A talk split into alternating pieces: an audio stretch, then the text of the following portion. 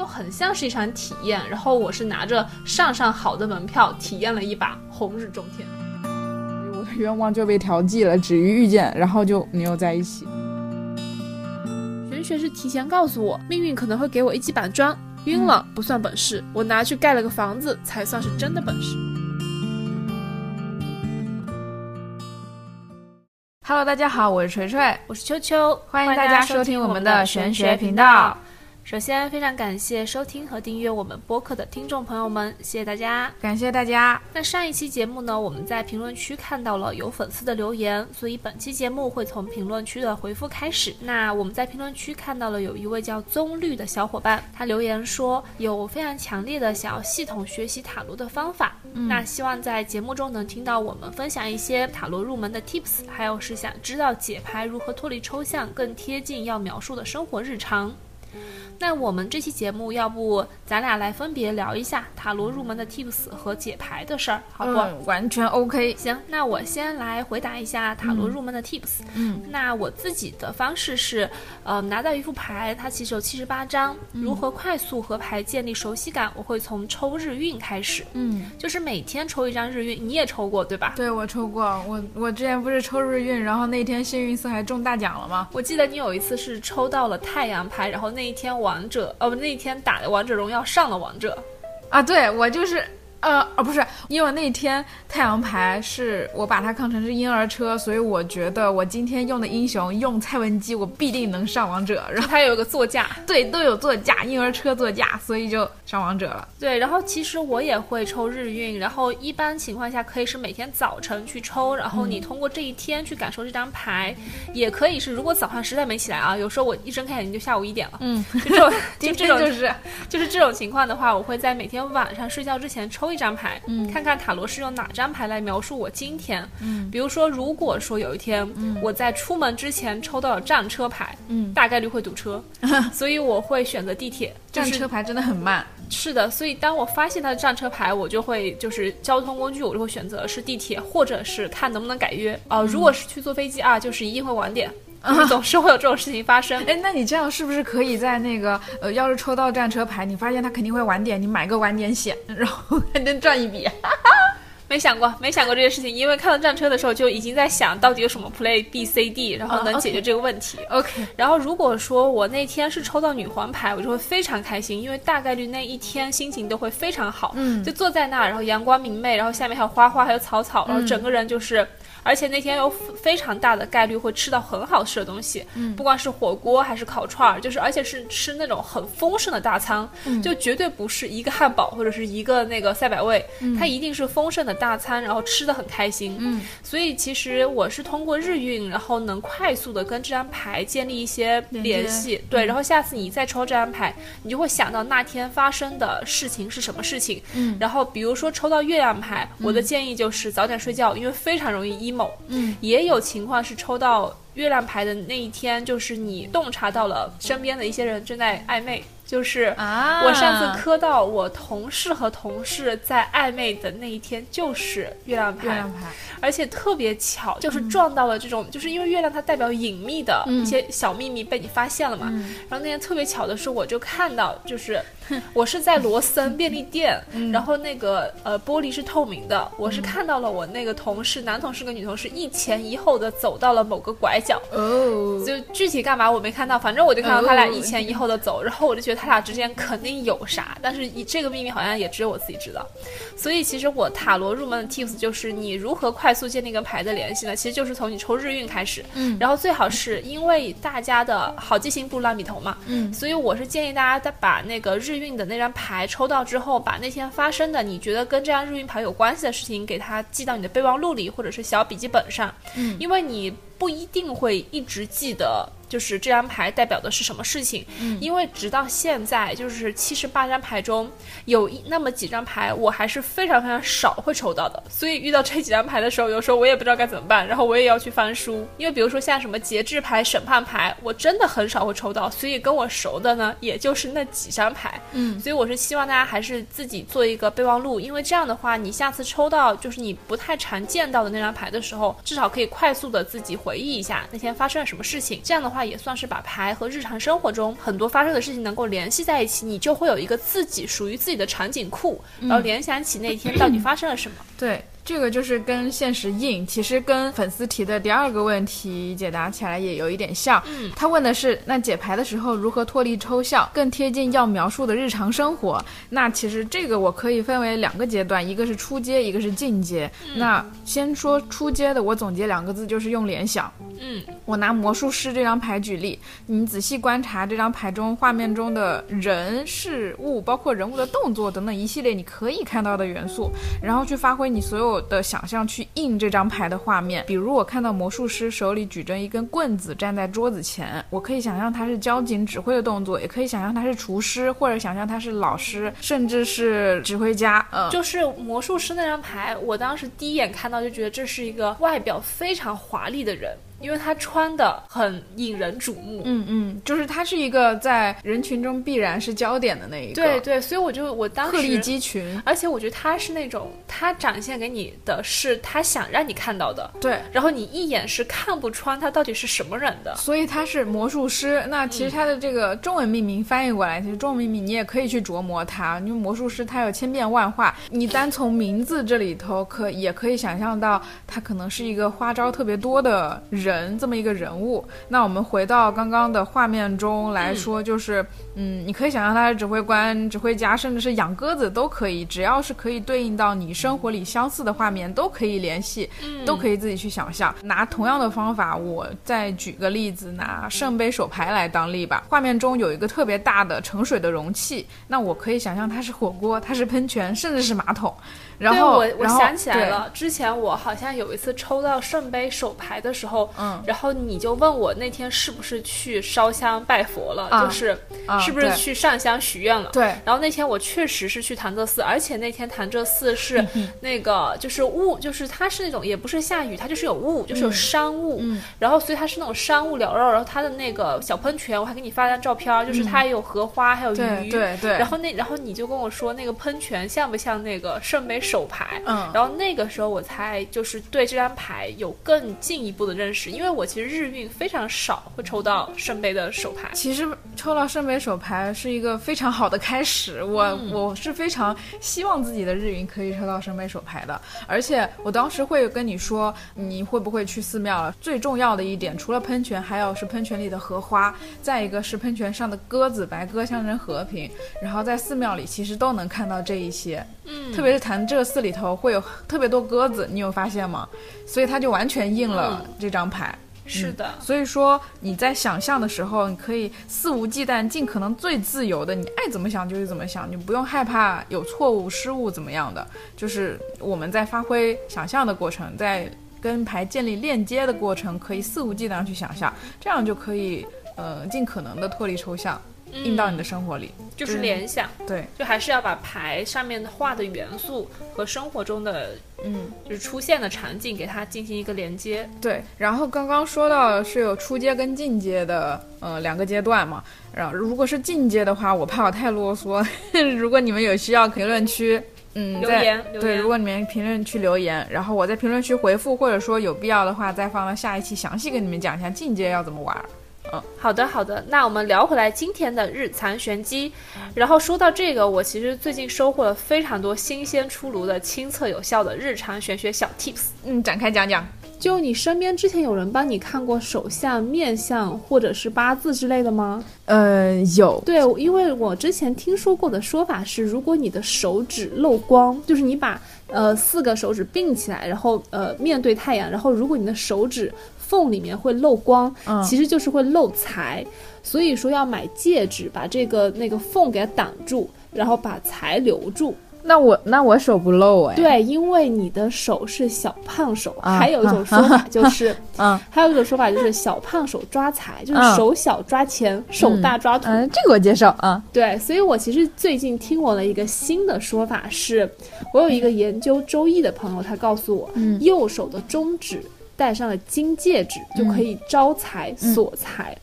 我听完那个说法的那一天，毫不犹豫回家翻箱倒柜找出来了我的金戒指，因为以前那个金戒指我会觉得它太土了，我都不戴。然后对啊，然后咱们其实都戴什么珍珠戒指啊，或者潮牌什么的。GUCCI、对对 Chanel 的戒指。对，然后我就把那些戒指全部都拿下来，带着我 我的中指就带着我的金戒指，然后带他出门那天，我在想，那我得做点什么来印证它是不是招财和锁财。所以那天我就带着金戒指去买了十块钱的彩票，就真的中了三十块钱，就就是是就是这，就是 就是金戒指这么土，然后扔掉，哎，不行不行，还是财运要紧，捡起来捡起来。我知道的是，戒指戴中指是单身招桃花，所以你这个方法既招桃花又招财，还锁财。那我天亮就去买戒指。对我有一个朋友也是听了这个事情之后，主要因为我那天不是买彩票中了三十块钱嘛，啊我就立刻分享给了我非常多的朋友这件事情。嗯然后其中一个朋友听了我的故事之后，立马翻出来了他的前夫留下来的金戒指，说废物利用，没事别跟钱过不去。前夫对，废物利用，废物前夫的废物利用。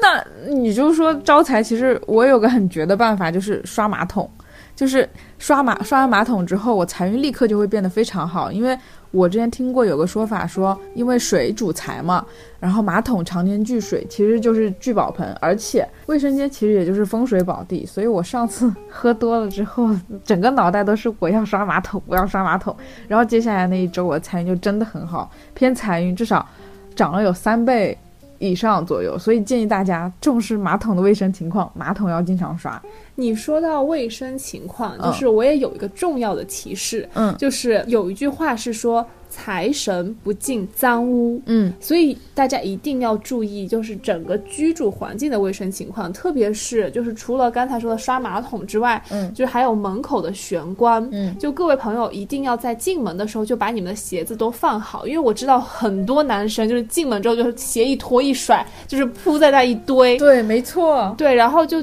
因为你想想，如果财神来敲你家家门，然后迎财神进门，然后结果他进门是一堆的鞋子和袜子，所以如果可以的话，其实在玄关也可以放一些香薰啊、鲜花，都是非常好的，就是屋子干干净净的，嗯风水会好，财运也会好起来。嗯然后刚才我们说到财运之后，嗯其实还有感情的事情。嗯，就是你知道北京的雍和宫是就是香火非常旺盛的一个地方，对，就是事业求的非常灵。对，就是呃，其他有一些呃灵隐寺啊，或者是像厦门的，就是那个厦门有个什么南什么？普陀南普陀，对，南普陀。，对，所以其实每个地方都会有一个自己就是非常灵的地方。然后北京的话是雍和宫非常灵，而且雍和宫的香火就是属于一年三百六十五天，每一天都有非常多的人。就是一般的这种小的寺庙，就是可能初一十五排队的人会很多，嗯，但是雍和宫就是三百六十五天你都在排。对我那天去真的排断腿，我觉得对，然后就是我学妹就带着她的对象去了雍和宫，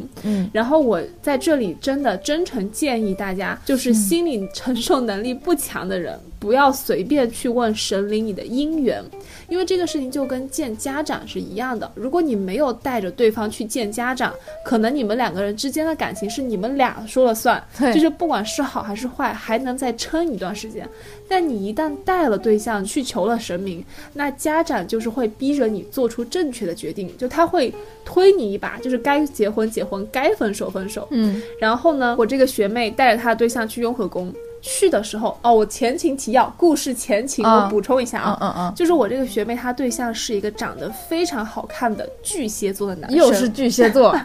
你继续说。就是这个巨蟹座男生，他的异性缘非常好，海参三兄弟，我就没有，我就没有好印象。你继续说。对，然后是首先是这样，我学妹确实是看上人家长得好看嗯且温柔，嗯但没有想到呢，就是这个温柔和贴心是对所有女生，而不是哦，也不是所有女生，对所有红颜知己，而不是只对他一个人。嗯然后这个男生会在我学妹出差的时候断联，就是那种会有微信的文字是我想一个人静一静。对，没错，就是，哎，就我之前渣男我就知道我之前那个巨蟹男就是一到周末就没声，一到周末就找不到人，我就知道肯定有问题。对，然后我学妹就说她的感觉就是这个男生是想跟他断一断，而不是把爱情断一断。就是这个爱情呢，不是他也行。嗯然后我学妹就是，所以其实他们俩当时就已经有一点不太顺利，就是我学妹非常喜欢他，但是又因为他就是流了很多眼泪，也哭了很多次，嗯然后他就正好带他对象去了雍和宫。然后他在拜拜和许愿的时候，就在心里拜托神明说，嗯如果我们两个人是适合在一起的，就推我们一把；嗯如果我们不适合在一起，就给我们一点提示，嗯就早一点了断。嗯，然后就是刚上完香，转身，我学妹的夹脚拖就断了。她为什么要穿夹脚拖呀？这个是另外的故事，但是她当时上完香一转身，就就嗯好像她也没走动，就是嗯夹脚拖的那个夹住的那个带子，它就断了。嗯然后我我当时我学妹就说她嚎啕大哭，然后她对象以为是因为她鞋坏了，所以她哭。嗯，但是学妹当时就觉得神明就是在说断了，断断了吧，哦，就是分了吧，就断了吧。哦。然后呢，我学妹的对象他去附近买了鞋过来，就给我学妹穿，然后我学妹哭得更厉害了。因为那个鞋小了，磨小不合适，然后哎我的天，然后我学妹满脑子都是那句话，就是和一个不合适的人在一起，就像穿了小一码的鞋不合磨脚，嗯，然后就后来后来也是真的分手，所以他后来跟我说，他以后不会随便再带对象去神明面前问。我太牛了！我光听红螺寺许姻缘啊这些特别灵，嗯我没想到雍和宫也很灵。对，好像是有这种说法，是红螺寺求姻缘，然后那个红螺寺还可以求子，啊，那有个什么观音道，然后还有那个说潭柘寺求事业，对对对对雍和宫好像好像是什么都能求，雍和宫是主事业的，他事业特别牛，然后姻缘也是有，但是他可能没有红螺寺那么强。对，所以后来我们就我们几个，你和你的朋友嘛，对我们我就不得不说红螺寺是真的牛，因为。嗯，二二年的九月，我们有三个人一起去许愿嘛。后来，呃，三个人去许的愿，五个人回来还的愿。对，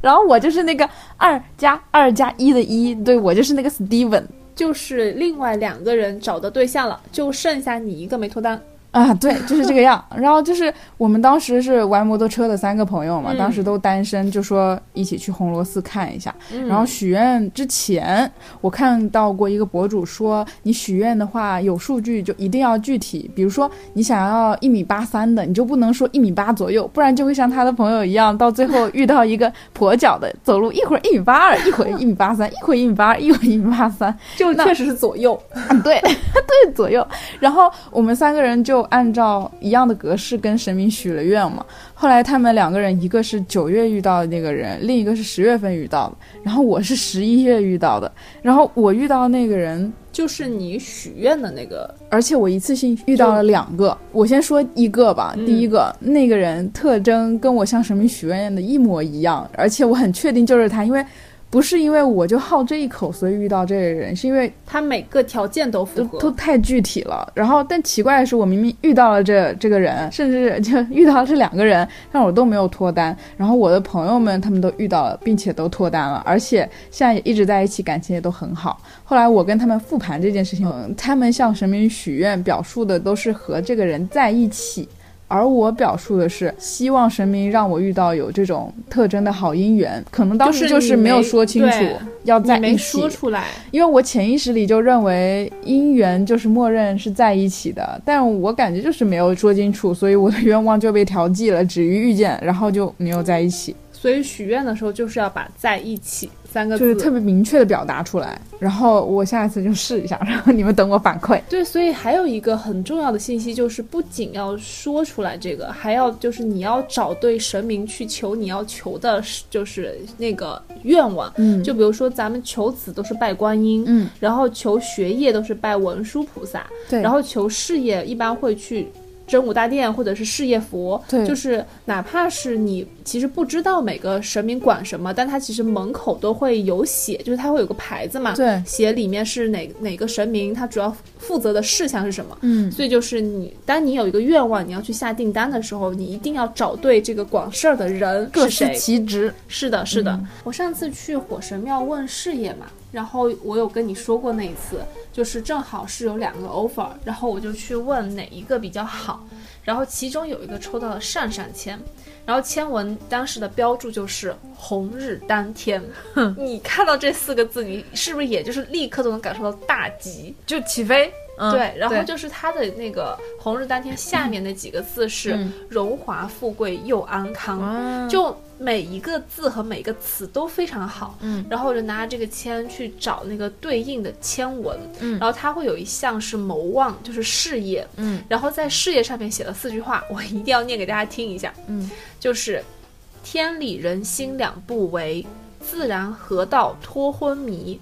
太平更感神明佑，南北东西任所为。嗯就是每一句话都就是都很好，就是觉得说你做这件事情呢，就是天理啊、人心啊，都是做什么都你都是顺着你的都是得到这些的。嗯然后且他又是工作会很太平，你会感谢神明庇佑你找了这份工作，然后你不管干什么都行，因为东、南北东西任所为。我那个时候入职的时候，嗯我就觉得自己人生一片光明，未来前途大好。然后确实也是这样，因为公司本身还不错，是世界五百强，嗯然后福利待遇也非常好。然后我进去的部门呢，又是重点业务部门，就是赚钱的部门。嗯然后一般裁员都不会都不会动到的，碰到这个对，是一个安稳的部门。然后以及那个时候我刚进去就赶上了团建，嗯然后还就是抽奖抽到了非常好的礼物，嗯然后就很像开门红，嗯就是我一入职，然后就是一切都很好就，可以开始养老了。对，然后祸兮福兮，嗯就是世界上真的没有那种万事皆好的情况。嗯虽然签文是红日当天，嗯但其实就是从我入职呃前三个月都挺好的，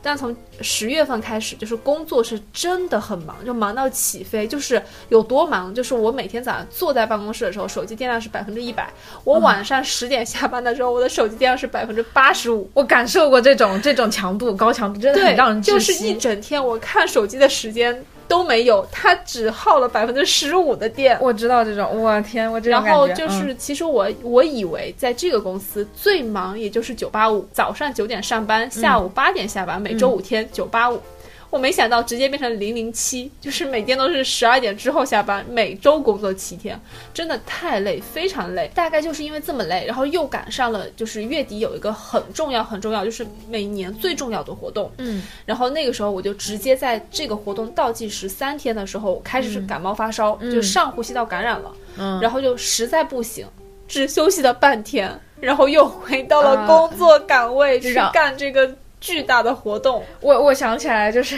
然后那天那个抱抱，你家猫又在你的床单上面尿了，就 就是每一件事情都 对，就撞在了一起。然然后那个时候我就会问我身边的朋友嘛，我就会问说，我明明抽到了这张红日当天，就是这个签到底是什么意思嘛？它又是上上签，它又是大吉，就是难道说人真的会在红日当天的时候完全不自知自己的福分，只是就只能感受到累，然后累的不行？嗯，就其实很多事情都是有个度的嘛，你过了这个度就会量变引起质变。你现在这个状态就很像权杖手牌的逆位，你就把它想象成一根火柴，权杖手牌那个画面中那一根火是火柴，嗯然后你让火苗朝上，它就正常速度燃烧。如果它是逆位的，就是你现在是逆位的权杖手牌，就像把火苗朝下，然后燃烧速度就会成倍涨。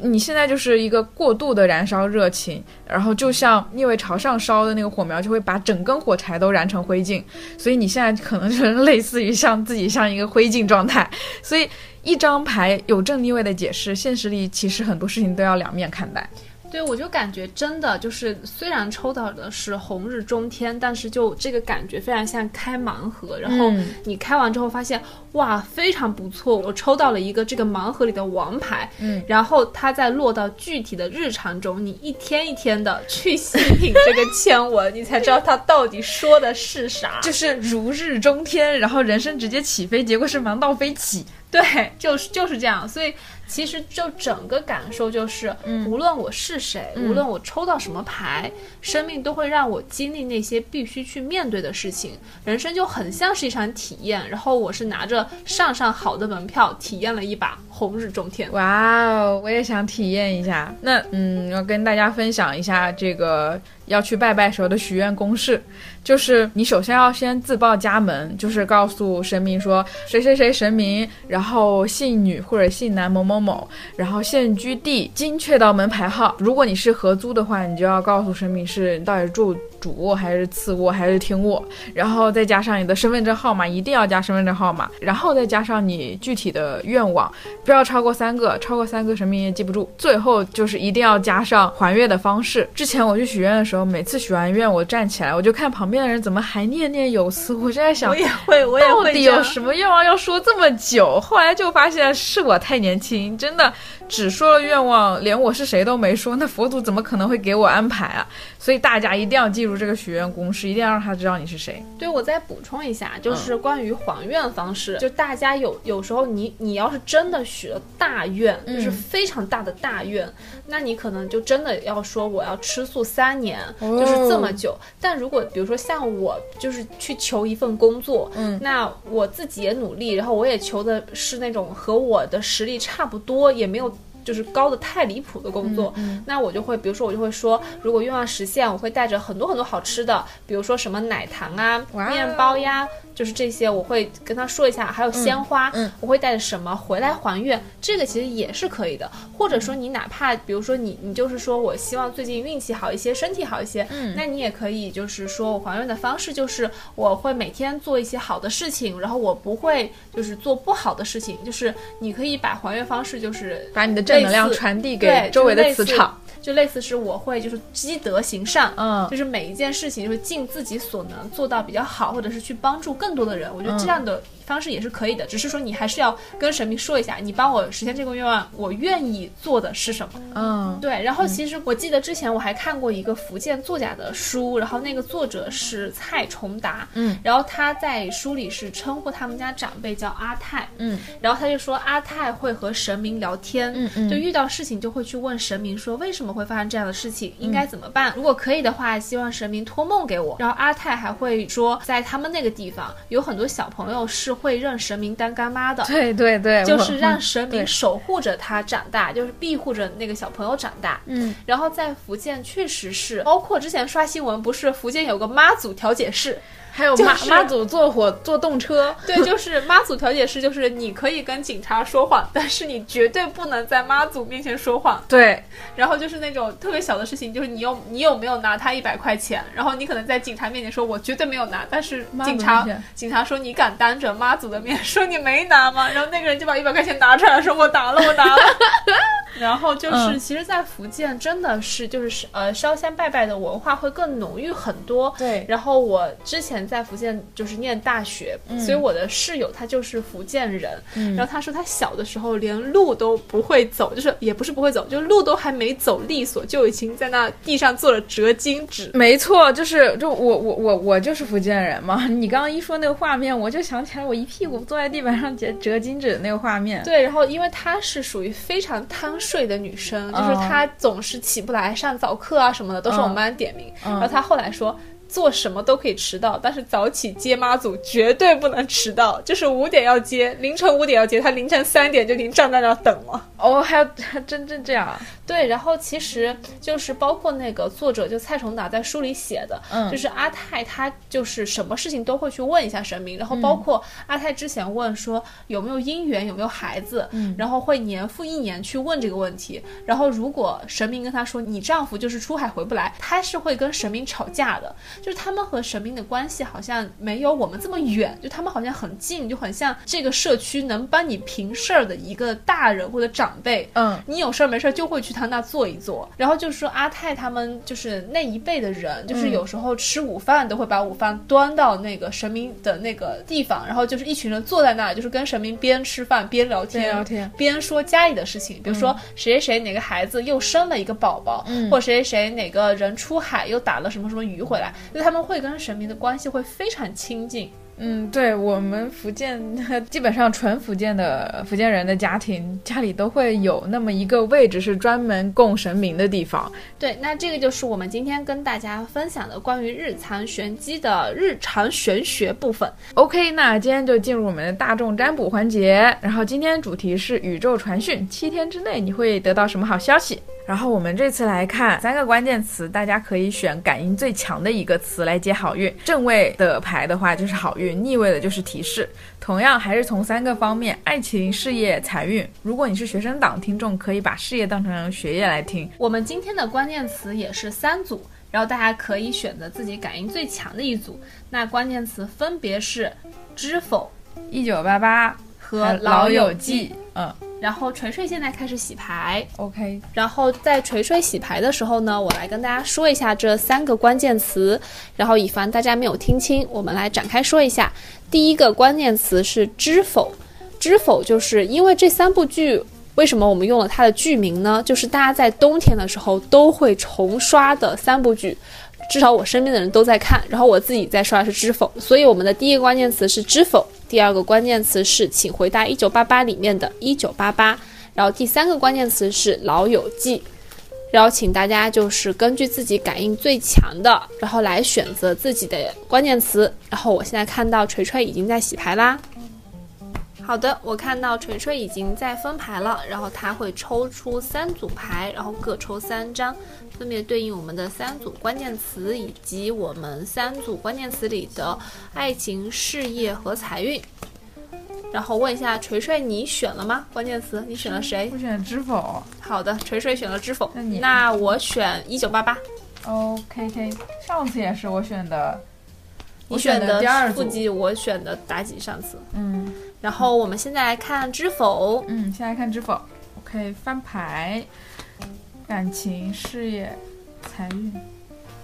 哇哦哇哦，这个财运我好喜欢呀！所以我们现在关键词第一组知否三张牌已经抽出来了，然后这三张牌分别是就是这三张牌都是正位的，刚刚说到，嗯，正位都是好运，然后逆位是提示，现在这三张都是正位的。OK，第一张是感情的，嗯、一张正位的宝剑五，然后第二张正位的圣杯七是代表事业的，然后第三张财运呢是一张新币十，就是钱币最多的那一张。然后我们现在开始一张张来解析，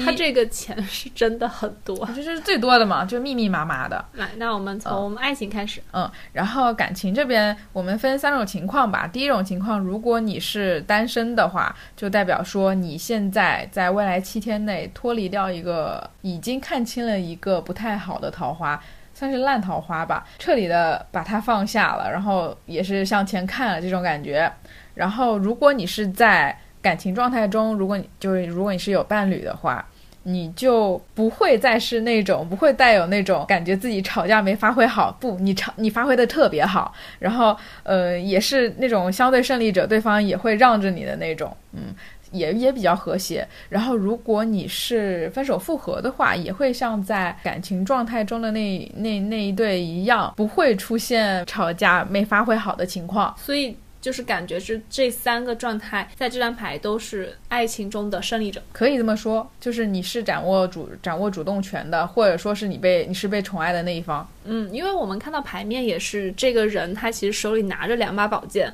然后有另外一个人是失败者，或者是另外一个角色就是正在退场。对，所以就是咱们是赢的，赢的那一边。就是赢的那一边，你就想着自己是赢的那一边就好了。然后我们再看事业牌，也是分两种呃三种情况吧。呃，第一种是如果你是在职状态，你在公司里上班的话，你会面临到你会有很多新的选择、新的机会，哪怕是现在的大环境不太好，你也会仍然会有好的选择、好的机会。然后，如果说你现在是在找工作的状态，你也会收到很多你满意的 offer，而而且 offer 的条件也都还不错。然后，如果说你是创业的话，创业会有很多找你合作的人，呃，或者会有很多新的项目、靠谱的项目来找到你，这些都是可以在未来七天中可以去期待一下的。嗯，所以其实事业这张牌圣杯七，我们就是看到牌面是一个人，他前面是七个杯子嘛，嗯所以就感觉如果是问事业，就是即使现在的情况，比如说很多人失业，很多人被裁员，嗯，但至少。嗯，在知否这一组的小伙伴，你们的事业不管怎么样，就是永远有得选。对，永远有的选。然后我们再来看财运，财运是一张也是正位的星币十。然后这一张牌我印象非常深刻，在我之前的很多次占卜，就是给朋友看牌的过程中，只要一旦出现这张牌，对方不是升职加薪，就是拿到年终奖，要么就是拿到大礼包，就是像我一样拿了 N 加一。嗯嗯然后，当然这一张牌虽然你拿到了很多钱嘛，它有点像《继承者》里的那一句话一样，“欲戴皇冠，必承其重”。啊，你收到这么多财富的同时，也要担负着很多责任。比如说，你要升职加薪，虽然重点在加薪，但其实你升职了要有担负的很更多管理的责任啊等等。比如说，如果你是拿到了 N 加一被裁员了，虽然你拿到了一大部分的钱，但是同时期你可能会有很多担忧，我之后职业发展会怎么样？呃，如果说你拿到了一部分钱是呃继承来的，可能你需要去继承家业啊，那也不不一定。所以说很多事物都是有两面性看待的吧。然后，对，因为其实十号牌它也算是一个很大的就是数字，就是一个结，也不是结束，就是就是一到十嘛，它已经满了。嗯，那你既然已经拿了这个大满贯，或者是你已经拿到这一笔的话，其实就是你也需要成长到。数字十这个阶段了，对对，然后数字十数数字十之后，就是一个新的开始，对。然后你觉不觉得这组牌也非常像《知否》里面的明兰？哦天哪！对，你看他小时候成长的环境，包括他的爱情，有小公爵，有那个医生，嗯，但最后不是他还是跟对，不是跟那个顾廷烨还是在一起了。然后顾廷烨本人其实也是，他也是小时候打打杀杀的，嗯，就是就是宝剑五的一个状态。对，然后你看明兰，她后来不是也是有的选嘛？对，太多选择。就他至少她的事业是有的选，她之前不是也当过家里的管家，嗯，然后后来又去管成员，嗯，然后后来不是还周旋在宫中，就是帮。皇后娘娘出谋划策，嗯，然后那他最后的钱，顾廷烨可有钱了，盐商之子啊，所以其实明兰的钱也非常多，而且他这个十号牌其实跟家族家庭有关系，对对，所以说明兰其实是从就是盛老太太那儿，然后到了顾家，就接了顾家整个家业，所以其实这组牌也非常的像《知否》里面的明兰，真的牌什么都知道，所以真的很好，就这组牌还蛮好的。虽然你也要像明兰一样，就成为那样的人，就是他也不是。那种大娘子从蜜罐里泡出来之后斗不过林小娘，就是你该吃的苦你还是要吃。对，只是但是你后来还是非常非常好，苦尽甘来的一组。嗯，对，那第一组非常好，每一个选了知否的人，祝你们都能成为明兰，就是收获你们的爱情，也收获你们的钱，也收获你们的事业。哇哦，谢谢。然后我们来到第二组，我们来看第二组一九八八，三张全是逆位的。那 OK，我们说三张全是逆位的，等一下我选提示，我选了这一组。我等一下，我先冷静一下啊。就是我们这一组是 关键词，请回答一九八八。然后呢，现在三张牌已经在我们的面前了。嗯，然后三张牌分别代表爱情、事业和财运。嗯。爱情呢是逆位的圣杯四，嗯，然后事业是逆位的宝剑十，然后财运是逆位的圣杯五，嗯，我们听一下锤锤怎么说。OK，我们现在来看解读，一九八八的第一张，爱情是一张逆位的圣杯四，事业这边是一张逆位的宝剑十，财运这边是一张逆位的圣杯五，这三张都是提示啊，嗯，第一张提示在感情上，他就告诉你说。去做你心里想要做的事情，就不要将就。你心里其实有选择，坚定的完成它就可以了。所以，其实这张牌就是在爱情里面，圣杯四的逆位，是不是就是，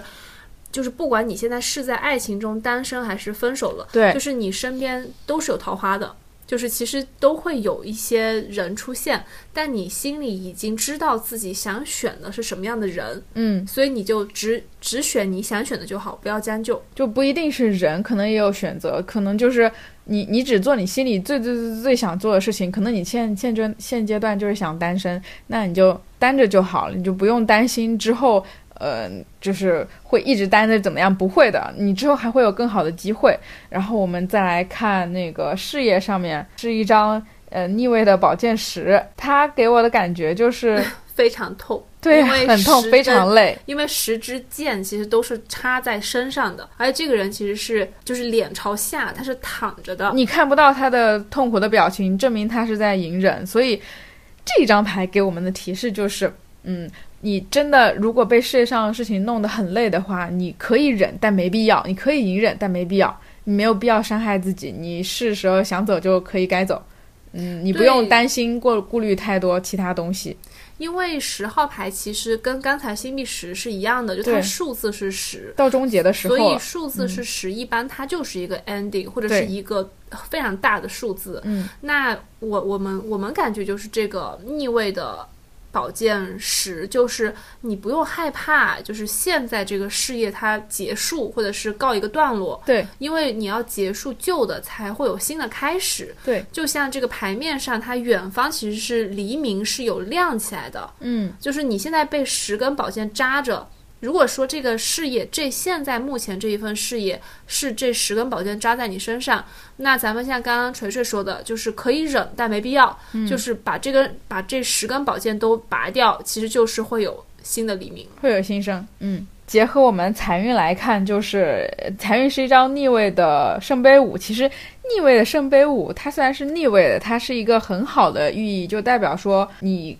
走出阴霾，然后想通了一件事情，并且之后会有一个更好未来等着你。他也就告诉你说，嗯现在你担忧的事情不必要担忧，之后反而会有更好的。对，因为圣杯五逆位，它反而是一张好牌它。就是好就牌，就这张牌很妙的，就是它比正位好很多。对，就是这两张牌，事业和财运都是逆位比正位好的牌，就对，是因为所以它提示牌嘛。对对，所以它你看，就是正位的事业的宝剑十的话，它是嗯正正的扎着你，你都不能动，你甚至没办法把身上的剑抖落下来。但是你是逆位对，但但但咱们是逆位，就是没必要，就是没必要受这个罪。对然后是那个，我记得当时我当时有看过那个逆位的圣杯五，它是个好牌的原因是它其实是走出小阴霾，对啊，就是你心情是被拯救的。嗯然后那如果我们结合来看，就是那你其实不必害怕现在这份事业的结束，嗯，因为你一定会有新的。新的更好的机会。对，因为钱是这么说的吧？因为你的财运如果和你的事业都是一样的情况的话，就你哪怕现在你你就我就打个很具体的例子，你可能现在想离职，然后你会担心自己之后没钱，但塔罗牌告诉你，你不用担心自己没钱，也不用担心自己前途暗淡，其实前途会有会有比较好的一个发展，然后呃黎明前的黑暗吧，财运上面也是不用担心，也会有更好的，因为圣杯五之后就是圣杯六，是一个有庇护，有贵人，小贵人牌。对有有小贵人，所以其实，所以其实选了请回答一九八八的这组牌的朋友，虽然我们一时之间想不出来你是一九八八里的谁，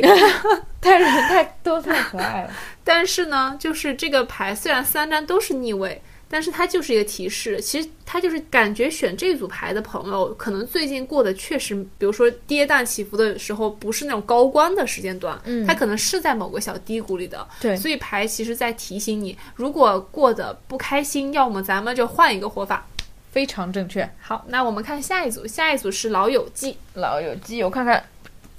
老友记，我们来看他的爱情、事业和财运。哇哦，他事业好牛啊！我们再来看一下，首先来看爱，情，对爱情是爱情是一张逆位的月亮月亮牌，然后事业是一张正位的恶魔牌，然后财运是我刚刚提到的圣杯六，不过它是逆位的，所以是提示。然后现在我们开始一张解读。感情上是一张逆位的月亮，那就代表说建议你多留意对方的信息，不要只听对面说什么，要多看看对面做了什么。然后，嗯，对，因为月亮牌它是一张隐秘的秘密牌，对，就它会有很多你没发现的嗯事情在暗中。因为如果是很就是很阳光明媚的牌，它可能就出现太阳，但是月亮呢就是比较朦胧，而且一定会有秘密，所以就是就这张牌咱们明说，就是可能有。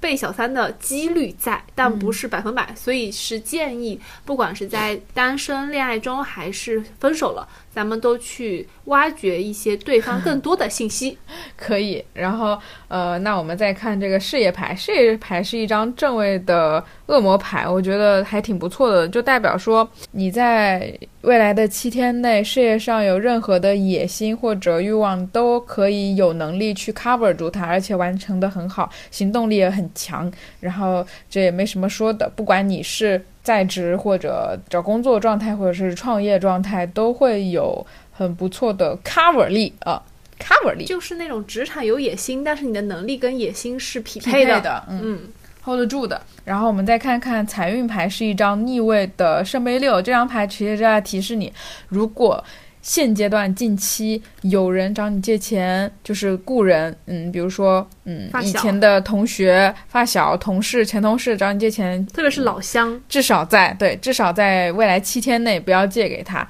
然后也有可能会有朋友结婚，就是那种好久不联系，然后突然联系你，然后告诉你他要结婚的那种人出现，可能向你要份子钱，然后你自己决定要不要给他吧。就是注意留意一下，可能会有这种情况出现。嗯，别的就没有什么了。好的，那这一组就是我们的老友记。嗯，那以上就是我们今天的大众占卜环节。然后在这个环节呢，其实我们也想跟大家分享一个塔罗的小知识，就是如何抽取牌灵。嗯因为其实不同的牌灵也代表了不同的风格。嗯，那关于抽取牌灵的方式呢，想跟大家分享一下。因为正常一副牌咱们会有七十八张，嗯然后呃，像我自己的话，我拿到一副新的牌，其实我会一张一张的把每个牌都看一遍。嗯因为每一副牌它的画风不一样，而且你一张一张看完之后，你就会像认识新朋友一样，把它细细端详一番，牌跟你之间的熟悉度也就建立起来了。嗯，然后建立链接。对，建立链接。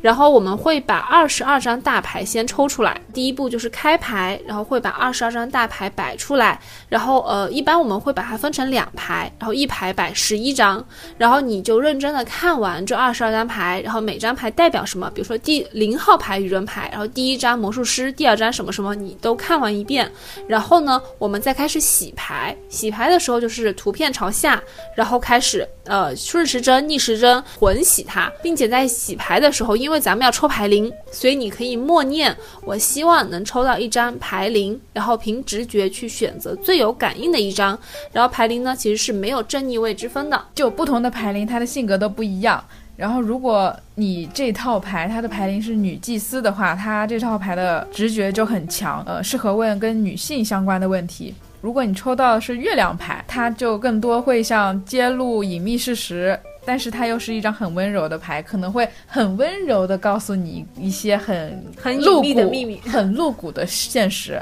然后，如果是猎人牌的话，那其实这一套牌就很适合去解决一些人际关系的问题。对，然后嗯我自己抽牌的时候，因为我有四副塔罗嘛，嗯，然后我自己抽牌的时候，其中有两副都抽到了月亮，所以我在想，是不是就跟大家说你养的猫会越来越像你，然后你抽的牌也就是跟你其实是一个气质的，因为，我本身是巨蟹座，然后月亮其实也很巨蟹，嗯，然后我在想到底是因为牌就是和你很像，还是说宇宙其实选择了一个跟你沟通的通道？就是你比如说我是巨蟹座，所以可能我看月亮牌牌灵这副牌的时候，我可能链接更强，在看这个牌的时候读到的信息可能会更准。就比如说他发现我是中国人，所以他给我选的是中文通道，然后他如果对，如果他发现了我我是法国人，他可能选的就是法文通道。所以我在想，是不是因为我是巨蟹，所以他就是给我开的是月亮通道？因为我已经抽到了两副牌，都是月亮牌灵。我也是，我我好几套牌嘛，然后我我是射手座，我就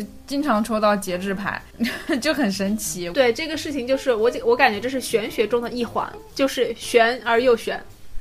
然后以上其实就是我们想跟大家分享的大众占卜的环节，然后接下来还会有一些塔罗的故事、感悟，以及真实发生在我们身边的故事，我们留到下期再和大家说。嗯，最后引用余华老师一段话吧，作为本期节目的收尾。我知道是不是他之前被刷爆网络的那句话，就是他的采访，对这是一段他的采访。对，就是算命也是一种上进吧，就想着自己的命运里是不是还有一种美好的东西在前面等着我。如果一个人连算命都不想算了，那可能是真的消极了。只要他还在算命的话，证明他还有上进心。对这段采访我看过，其实就是好像是因为呃，现在年轻人在上进与什么之间上选择了上香，啊然后在求人与求己之间选择了求佛。对，所以好像专门针对这个问题去采访了余华老师，嗯，然后他的这段话，我觉得给每一个现在还在相信玄学，或者是咱们还在对就是玄学好奇的朋友或者是伙伴们，嗯也算是一段就是大家的心里话。嗯，然后那我想说，其实是塔罗也好，八字也好，星座星盘也好，好奇我们就可以去探索，想要的东西我们都可以去许愿，因为那句话怎么说的？勇敢的人，先享受世界，所以我们要敢想敢干敢许愿。那我呢会把玄学当做我的精神稳定剂，当然你也可以把玄学当做日常的魔法来使用。玄学是提前告诉我命运可能会给我一记板砖，晕了不算本事，我拿去盖了个房子才算是真的本事。OK，那想聊的事情其实还有非常非常多，下一期我们仍然会有大众占卜，大家可以把想问的问题留言给我们，或许我们会从评论区抽选问题呀，然后以及下一期的故事分享，我们会讲讲传闻中北京求事业最灵的潭柘寺。你听过先有潭柘寺后有北京城这个说法吗？然后我们还会聊聊在火神庙我抽到天王的故事。最后的最后，请大家一定要多多留言，多多点赞，然后分享我们的节目。OK，我是锤锤，我是秋秋，感谢收听今天的日日常玄机，那么我们下期节目再见喽，拜拜。拜拜。